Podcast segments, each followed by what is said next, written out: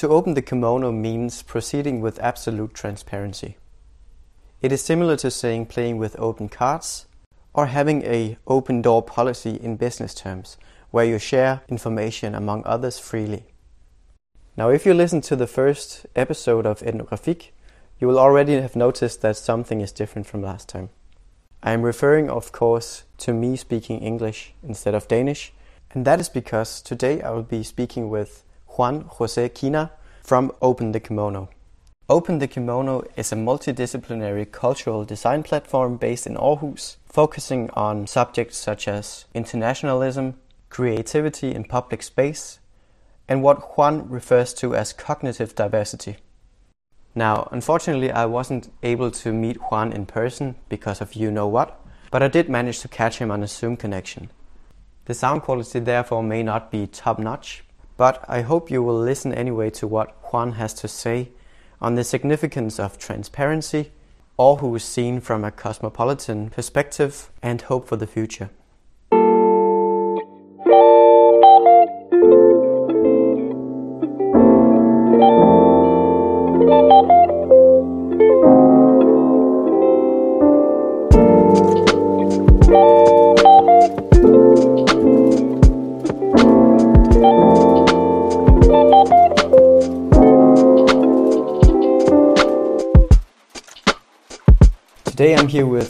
Jose Quina.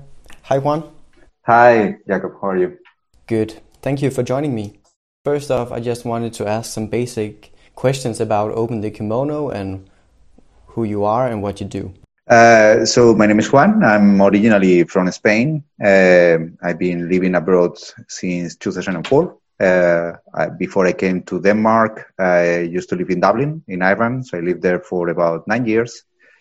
I did uh, have a gap uh, between uh, of three years uh, in Lisbon, and then uh, in 2016 I came here to Aarhus, uh, to Denmark, where I'm based right now. Um, the reason being is my wife is from Aarhus, okay. yeah. so that's the main reason as to why I'm here. Not that I, I, I dislike the idea, quite the opposite. I'm I really love this city and I, I love the culture here.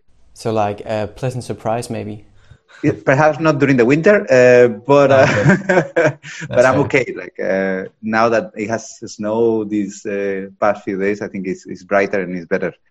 Um, mm. And as to open the kimono, uh, in open the kimono, uh, we don't have differentiated roles. we have projects to run, um, and I'm one of the seven co-founders. so we started the organization what was this? Uh, maybe six months ago, eight months ago now. Uh, but officially, we registered as a forening in December. Yes, uh, on the basis that uh, uh, we are going to apply for public grants uh, to develop our projects. so obviously, we wanted to to comply with the rules and regulations and, and make it a valid reason to to apply, basically. the task that I normally go through in Open the Kimono, I'm the project manager uh, of the new project that we are running and uh, the past two projects that we have been running. Uh, I also take care of uh, marketing and a bit of business development in, in the sense of trying to reach out to new partners, trying to find out who can support our projects, uh, who can be part of the application process uh, when we apply for grants.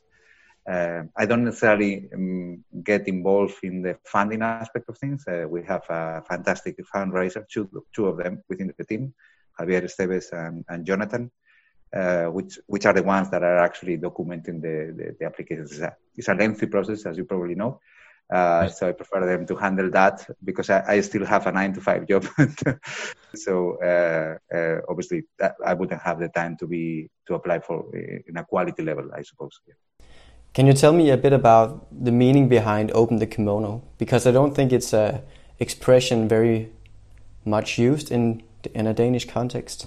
No, it's not, uh, and it, it, actually is not uh, a name that we embraced at the beginning. It was kind of a code name project, and then uh, so the history is uh, a little bit controversial with the term. Actually, so if you go back to to Google uh, and do a Google search, Open the Kimono was something that was said uh, back in the 80s uh, in a very controversial manner in order to kind of apply transparency to what the companies were doing back in the day, especially during the stock market uh, rush in, that, in the 1980s. So we say, we decided to go with Open the Kimono on that basis, actually, because what we are trying to do is to be absolutely transparent, full stop. The rest of it, we obviously ditch because we, we don't like the history of the term in itself. Uh, so well, we, the original process of Open the Kimono or purpose of Open the Kimono, better said, was to basically connect all the foreigners that are working in Aarhus. Uh, and somebody told me, and correct me if I'm wrong, I'm, I'm not a Dane, but one Dane will be an individual, two Danes will be a foreigner. I, I heard that term before. Um, so what we are trying to do is actually to connect all the cultural uh, foreigners that are working uh, actively in Aarhus. That was the original purpose. It's not that we have ditched that, but uh, quite the opposite. We are trying to partner with many of them, but at the same time, surely, slowly but steadily, we started to produce uh, projects, uh, and we realized that that's something that we wanted to embrace as well. Uh, so we decided to move more into to, towards that direction, and through the projects, get to know all these uh, associations that are working in the cultural scene here in Aarhus. Mm. Uh, yeah, that's that's a bit of the context, I guess.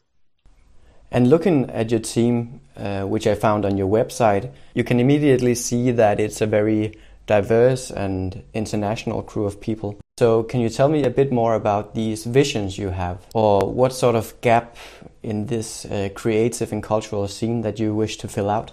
I, I, don't think there is a gap because I think many of the things that we are currently doing at this, uh, uh, in Open the Kimono can be that there are parallels and there are other organizations trying to to achieve something similar.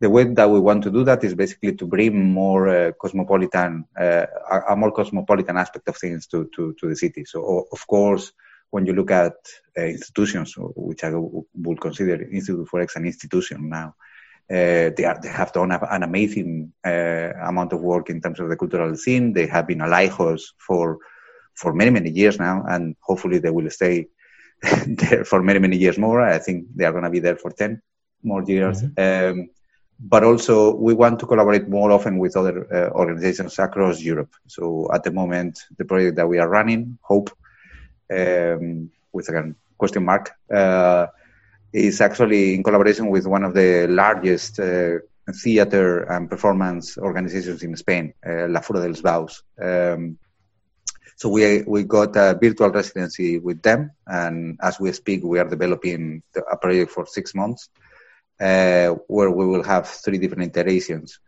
This is to say that that's the, the that's how we want to play uh, moving forward. So we want to build partnerships also uh, in a European level, uh, and I think we, we are taking the right steps. We are also trying to apply for European funds, and we are identifying similar organizations, grassroots organizations in other countries that have a, a multicultural um, setup uh, for the most part. Yeah.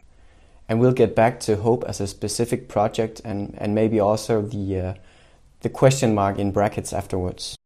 But looking at your visions, of course, they're very ambitious, I would say and I'll just read aloud from your website. Our vision is to become the most open, empowering, diverse, and multidisciplinary cultural design platform in Europe. And so, what are your thoughts on these uh, cosmopolitan ideas and social sustainability? I think I've been in organizations before, and I ran a couple of other organizations here in Aarhus. Um, and, and I think what makes an organization richer is cognitive diversity. Um, so it doesn't really matter where you come from. And I'm not talking diversity in the sense of uh, passport. I'm talking about uh, diversity in the sense of what is your background, How, what have you studied, uh, what do you know. Uh, you might not have studied a degree uh, per se, but at the same time, you might have a ton of knowledge that is valuable for uh, the community so that's exactly what we want to be. So to be able to have the largest network uh, with a multidisciplinary set of skills and competences that can contribute to a larger purpose uh, and a larger amount of projects at the same time. Um, and to to come back to the team, existing team as it is today. So we have two Danes, two Spanish, one Argentinian, uh, one guy from Estonia and uh, one lady from Hungary. Um, and we have just started. And at the same time, we are collaborating with another, uh, with a lot of uh, other cultural actors that are from everywhere, including Denmark, of course, but also from from everywhere.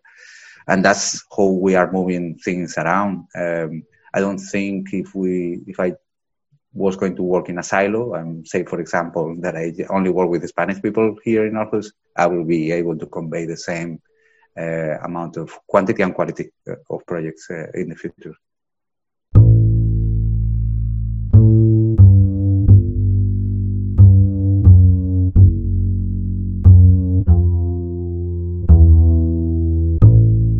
So when I was writing down these questions and themes for today's conversation with you, Juan, I was also thinking about um, how these high ambitions and and focus on process might sometimes get in the way of product. But so if I understand you correctly, that doesn't seem to be the case. Instead, you constructively build on each other's uh, backgrounds and knowledges. That that that is correct. I think uh, so we complement each other very well uh, because uh, probably, uh, as I mentioned, Javi, Javier is a great fundraiser, while Blanca is an excellent uh, actress and she has been producing uh, larger um, events uh, in Barcelona. and then, for example, Lila, which is our, one of our designers, she's so focused on quality and quantity design. Uh, she comes from a background of being an entrepreneur, but also she has a degree in industrial design. So all these things I, I wouldn't be able to do. Uh, and I don't want to actually. I don't need them. I trust that they can execute on those levels uh, without me having any other function rather than is this done and when is going to be done if otherwise, which is my function as a project manager, I guess. And so, how have you been welcomed so far I mean, in Aarhus and among this network of foreigners in Aarhus? Uh, I think it has been tremendous, actually. Um, I think Aarhus, in, specifically, I think gen- in general Denmark is, is like that, but uh, it's a trustworthy society. Uh, and if you have something to say and something to ask, uh, you can knock in many doors and people will open the door normally. And otherwise, they will tell you, well, not now, but maybe in a month. Um, so just when we started uh, eight months ago, we weren't even a, a, collective of people working together. We were kind of chaotic, as every other cultural organization starts. And uh, we started to talk to people in Institute for X. Uh, we had a meeting with uh, the politicians that are working here in the Comuna.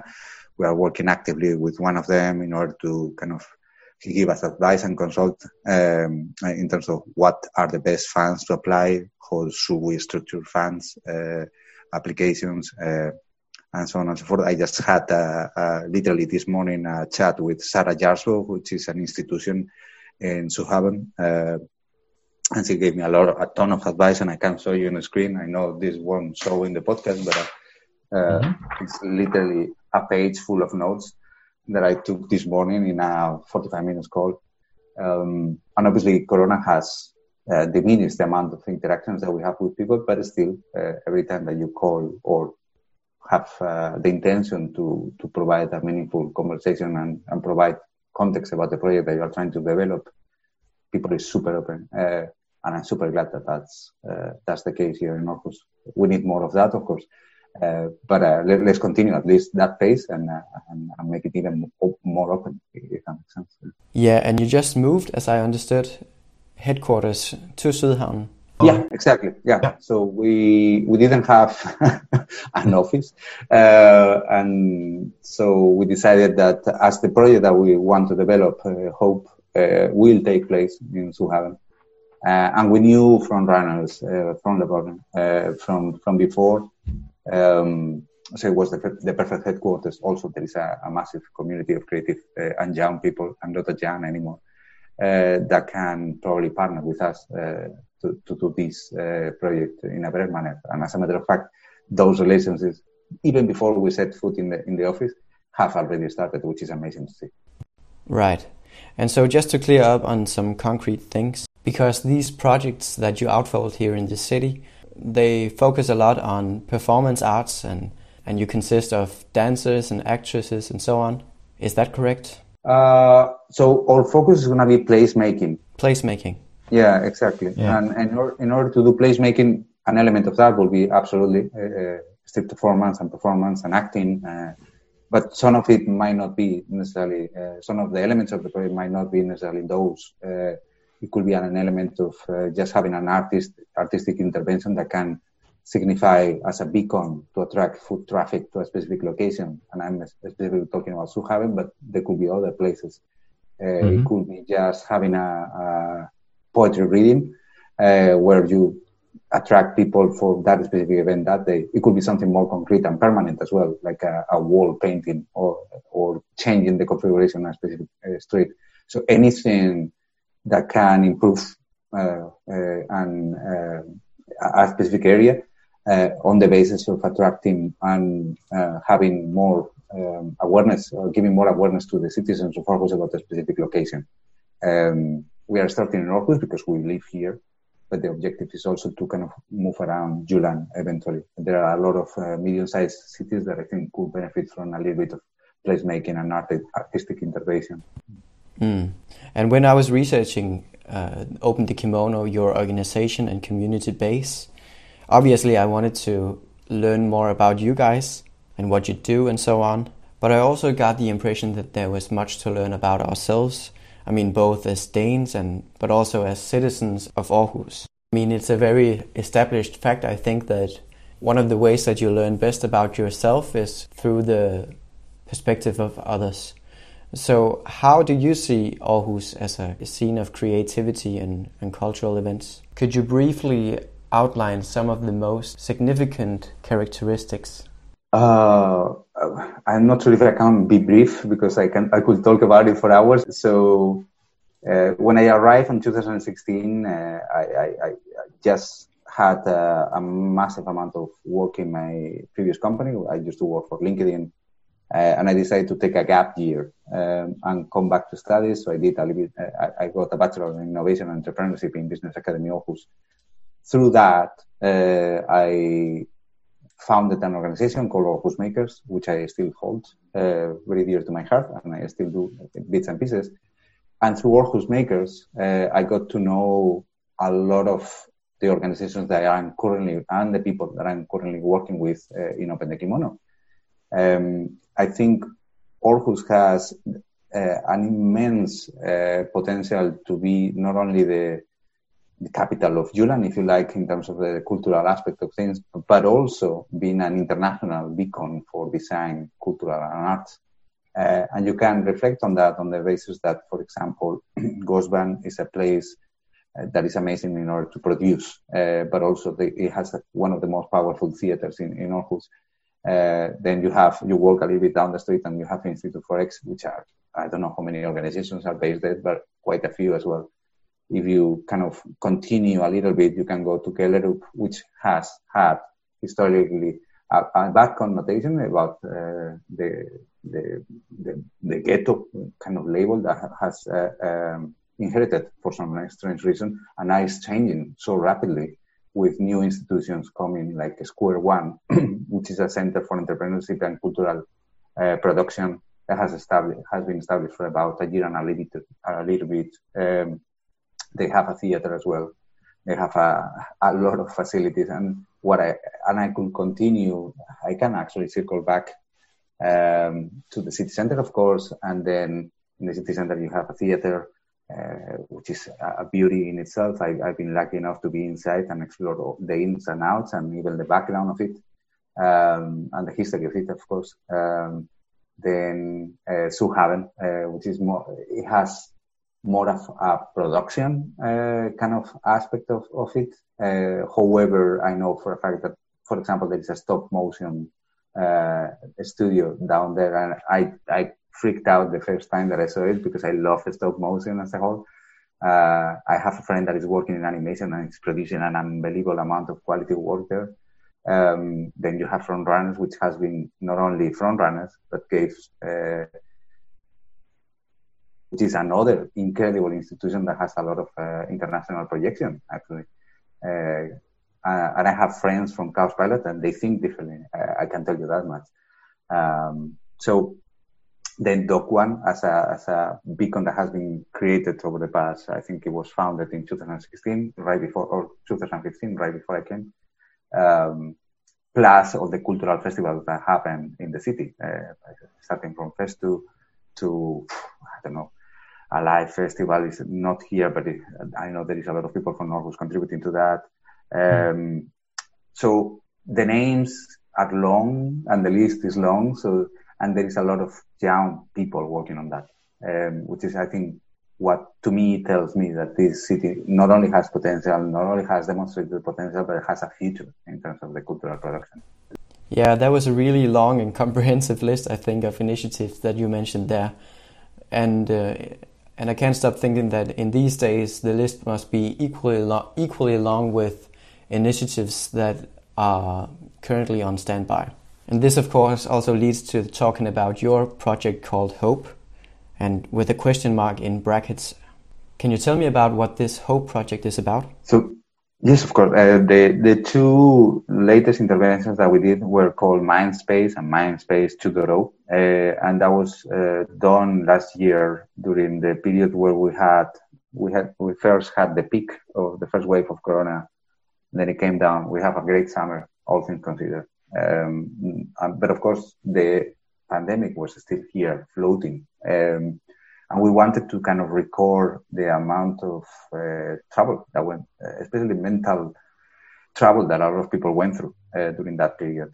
Uh, and we were hoping, this is where the name comes from, that 2021 will be different, and for many different reasons, from from political reasons, geographical reasons, and pandemic reasons. So we started to develop the idea that we should, instead of focusing on what has happened or what could happen if we give people hope, um, the question mark comes from the fact that are we going to be able to do that? And, and what hope means for everybody uh, in any case. Um, so we developed a project uh, that is going to integrate uh, technology, um, placemaking, and storytelling. We are going to use Calliope, which is the application that La Fura dels has developed uh, for perf- live performance. And the way that I can describe this is a massive interaction suite. Uh, so you download the app, and then me on the other side, in the back end, I can construct a narrative and a series of prompts that you will be seeing in your phone while you are working in a specific scenography or a specific location, and there are actors doing something else in order to uh, involve you in an, an, immersive experience. With that said, uh, the, the technology is just a, a, bucket of it, and we want to take Sydhavn as a playground uh, in order to develop a narrative that implies the idea that um, there is this uh, South Town where uh, once upon a time there was magic and there was a lot of uh, nice things going on. However, that specific South Town is now in a more gray area. Um, it hasn't developed that well. There are new actors coming in, and that magic is being taken away. Uh, and I'm going to read until this because I don't want to spoil the surprise. We haven't actually uh, go out uh, with the full narrative, of course, uh, but that's more or less the setup. Uh, and then we will invite participants, and the participants will have to solve certain cues and certain certain problems and challenges during that narrative while somebody else, of course, is trying to kind of play the ground and uh, and uh, so at the end of the narrative, these uh, contributions, these options that they take in the app in Calliope will facilitate the process of seeing how they do or choose to do the decision making given a specific circumstance in front of them. Some of the circumstances or some of the challenges might be difficult to observe, some of them might be a little bit softer. Uh, some of them, uh, the iterations that we're going to have are going to be more family friendly. Some of them are going to be a little bit more in your face, if you like. So people have a bit of a shock when they are trying to, to uh, interact with, with the narrative, if that makes sense. So that's more or less uh, in a nutshell, and I hope I have answered your question, what hope means. So can you create hope? And if, uh, and if you can, what it is hope for you. Mm. So it's about experimenting with the public spaces around Aarhus and seeing these places as sort of a playground. Yeah, it's trying trying to convert uh, an area that currently is uh, under under a transformation in a way. So Sydhavn um, has been historically uh, a, a, part of the harbor, uh, and it has an industrial uh, history. Over the past 10 or 15 years, maybe a little bit more, a number of actors uh, that are more culturally driven have moved in uh, because the, the rent was a little bit lower. The comuna owned the properties and the buildings have been somewhat not being maintained properly during the year. So, you know, uh, what typically happens is those type of properties are given to, to artists in order to do great things. Uh, and that's what has happened. But that, that is going to change over the next four years or so. Um, so what we want to uh, kind of reflect upon is what type of hope can you generate in a, when this particular situation is happening right now? Can you do something about it? And if so, what is it that you're going to do? Uh, so I read the other day, and I love this meme: is who wants change, and everybody raised their hand. Who is ready to change, and nobody raised their hand. Mm-hmm. Who is going to lead the change, and everybody goes. Um, so uh, can we change that? Can we provide hope enough for people to actually take action instead of uh, just sitting and uh, observing what is going to happen. So it's also about connecting hope as a mental image with actual action. It's a bit meta, yeah. yeah.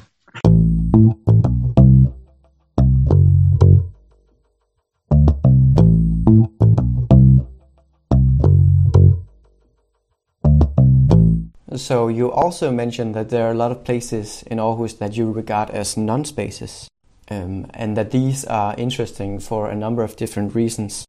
But can you give an example of such a non-place? Is it, for example, Sydhavn, where you have old warehouses, for example, which are turned into into something else, something creative? Um, uh, I can give you a couple of examples. Actually, I'm not sure if you know Kulbroen. Uh, I'm not yep. sure if I'm pronouncing this. Yeah, Uh, so uh, that's the best example that I can give you was a non-space, and then the forening that is actually uh, taking care of that uh, specific section of Sydhavn has managed to create a enough awareness about that space being underutilized. B, this place could be a great place for the city. Uh, it could be a beacon that uh, people could transform and do a better space uh, for everybody, for the city in itself. Um, so that would be one example that I can give you. The, the other is a little bit more micro example, but uh, um, when I walk around the city, I see a lot of bunkers. Uh, and those bunkers, I know they have been used in the past uh, sporadically for certain interventions. I think that should be done more often, um, specifically because the lack of space for artists is is uh, is damaging probably some of the projects. Uh, and when you're an artist and you're starting and you're young, you don't have a lot of money in order to invest in certain things and one of them is space.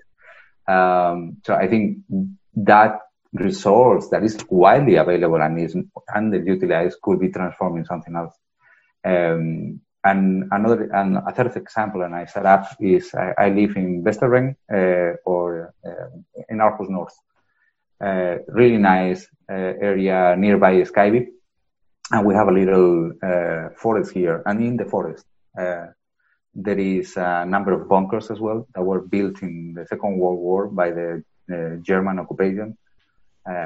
And those bunkers not only have a lot of history, um, but right now it's full of graffitis and they are not really well maintained. Uh, basically, they are decaying as we speak. And I think it could be done very rapidly, then a nice execution, a little bit of money, and then convert those bunkers in something else from a cafe place where for people that goes to the coffee whenever Corona is uh, non-existent, hopefully, to something else, a, a small gallery that opens uh, over the weekends for people that is uh, walking the dog or taking a run and stop by and get a little culture. And that's easily done. Uh, it doesn't require much of an effort. And I'm not saying uh, only for the comuna, but also for private uh, initiative to take over those spaces. Mm, yeah. And so, just to finish off, I just wanted to ask you because it's often said that times of crises um, tend to make fertile grounds for artistic new ways of thinking and and create. And and so that hope project of yours, it obviously points somewhat to the future. And so, what are what are the sorts of futures that you hope will present itself once this pandemic is hopefully over? If I understand correctly the question, what what do I expect about the future? Or? Yeah, what do you hope for, so to speak? To use the name of the title. Um, I think, as it is today, I'm working nine to five, and it's not nine to five. I'm working a lot of hours working from home, and I've been working from home for way too long now. Um, I'm just looking forward for people not to be afraid of meeting other people. I think I think that would be the first step. I, I think uh, we're a species that are social, and if you remove that from the equation, we don't know the consequences of that yet. Uh, it's been a year now of going up and down with these circumstances, and I know we're in a good place. We're still alive. We are healthy, uh, and you can only complain about, you know, not being able to to connect with other people. But I think the mental health of many people uh, um, is being heavily affected. Um, so I just hope that the, the next window of opportunity for, or the next phase of this pandemic and the vaccine will not only lead to a, a recognition of the social need that we as humans have, but also that the people that was already isolated back in the day before Corona have a chance also to connect with other people, um, creating connections with uh, or, or, being able to contribute to that uh, will be my wish. And I hope what we are doing at Open Kimono can contribute, even, even if it's marginally, even if it's a drop in the ocean, that we actually bring people together and and allow them to be critical, uh, to have critical thinking. Um, so I think, yes, social connection, be more art, see uh, a little bit of sun will be nice. True. And so, in the Hope project, you wish to uh, switch the relationship between audience and protagonist, or at least mix it up a bit, activating also the audience as protagonists. So, is that within this line of thinking what you're hoping for? Yeah, that that's that. I, I think you put it beautifully. Actually, that's exactly what what we're aiming to do, and I think the ultimate goal is to think, okay, while, while you are in the immersive experience, you of course are, you're going to take a role and then you are going to play that role. You don't have to have that immersive experience in order to take that role. Uh, I think that's the ultimate consequence of, of that experience. Like you can take a step every day in order to leave the place uh, that you live and the people that you meet in a better place and in a better situation in any case. Doesn't most of the things that we are going to try to do are free because it's social connection. Um, of course, you can put grandiloquent things and you can beautify the experience as much as you can, and the actors are going to wear costumes and whatnot. Yeah, that's fine. But in a regular basis, you can take the same decisions and the same actions and make people happy. Um, and I think ultimately making people happy should be is something innate in human nature. We just change over time, and we are conditioned by social aspects that make us do differently. Uh, and after 2020, which was a horrible year, all in all, I think 2021, even if it's slightly better, that will be fantastic. And I think we can all contribute to that as well. And with that beautiful thought in mind, I will thank you, Juan, for participating. Thank you, Jacob.